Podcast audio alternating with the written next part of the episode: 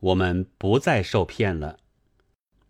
帝国主义是一定要进攻苏联的，苏联愈弄得好，他们愈急于要进攻，因为他们愈要趋于灭亡。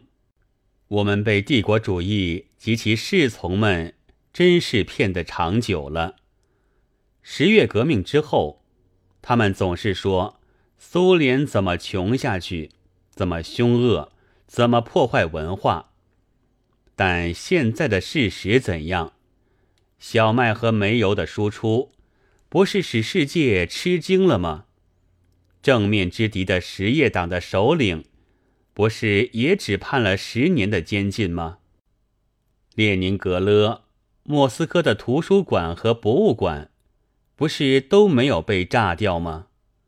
文学家如随拉菲摩维之、法捷耶夫、格拉特科夫、随甫林娜、梭罗赫夫等，不是西欧、东亚无不赞美他们的作品吗？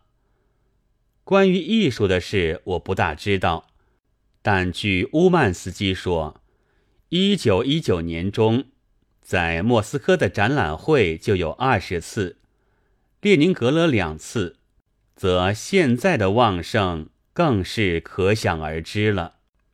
然而谣言家是极无耻而且巧妙的，一到事实证明了他的话是撒谎时，他就躲下。另外又来一批。新近我看见一本小册子。是说美国的财政有复兴的希望的。序上说，苏联的购领物品必须排成长串，现在也无异于从前，仿佛他很为排成长串的人们抱不平、发慈悲一样。这一事我是相信的，因为苏联内是正在建设的途中。外是受着帝国主义的压迫，许多物品当然不能充足，但我们也听到别国的失业者排着长串向饥寒进行。中国的人民在内战、在外侮、在水灾、在榨取的大罗网之下，排着长串而进向死亡去。然而帝国主义及其奴才们。还来对我们说苏联怎么不好？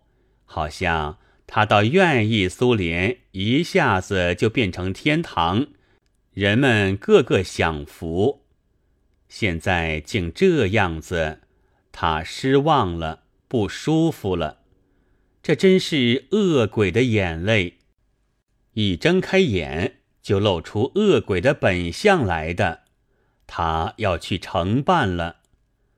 他一面去承办，一面来狂骗，正义、人道、公理之类的话，又要满天飞舞了。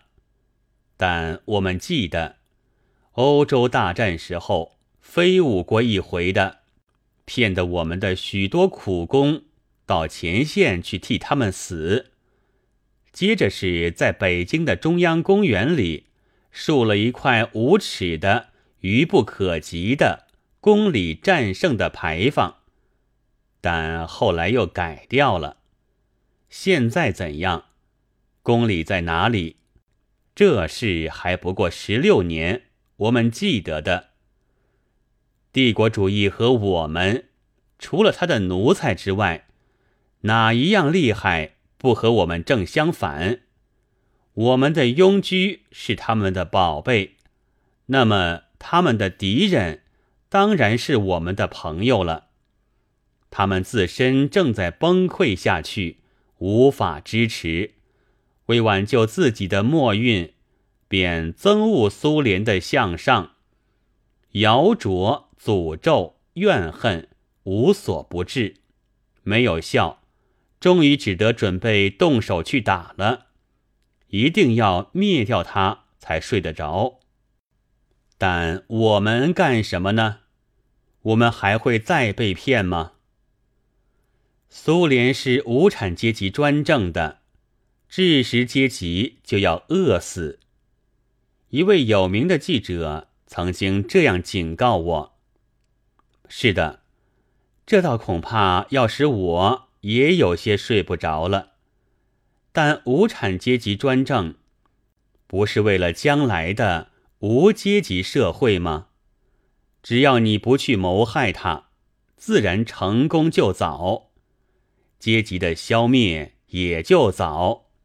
那时。”谁也不会饿死了。不消说，排长串是一时难免的，但到底会快起来。帝国主义的奴才们要去打，自己跟着他的主人去打就是。我们人民和他们的利害完全相反的。我们反对进攻苏联。我们倒要打倒进攻苏联的恶魔，无论他说着怎样甜腻的话头，装着怎样公正的面孔，这才也是我们自己的生路。五月六日。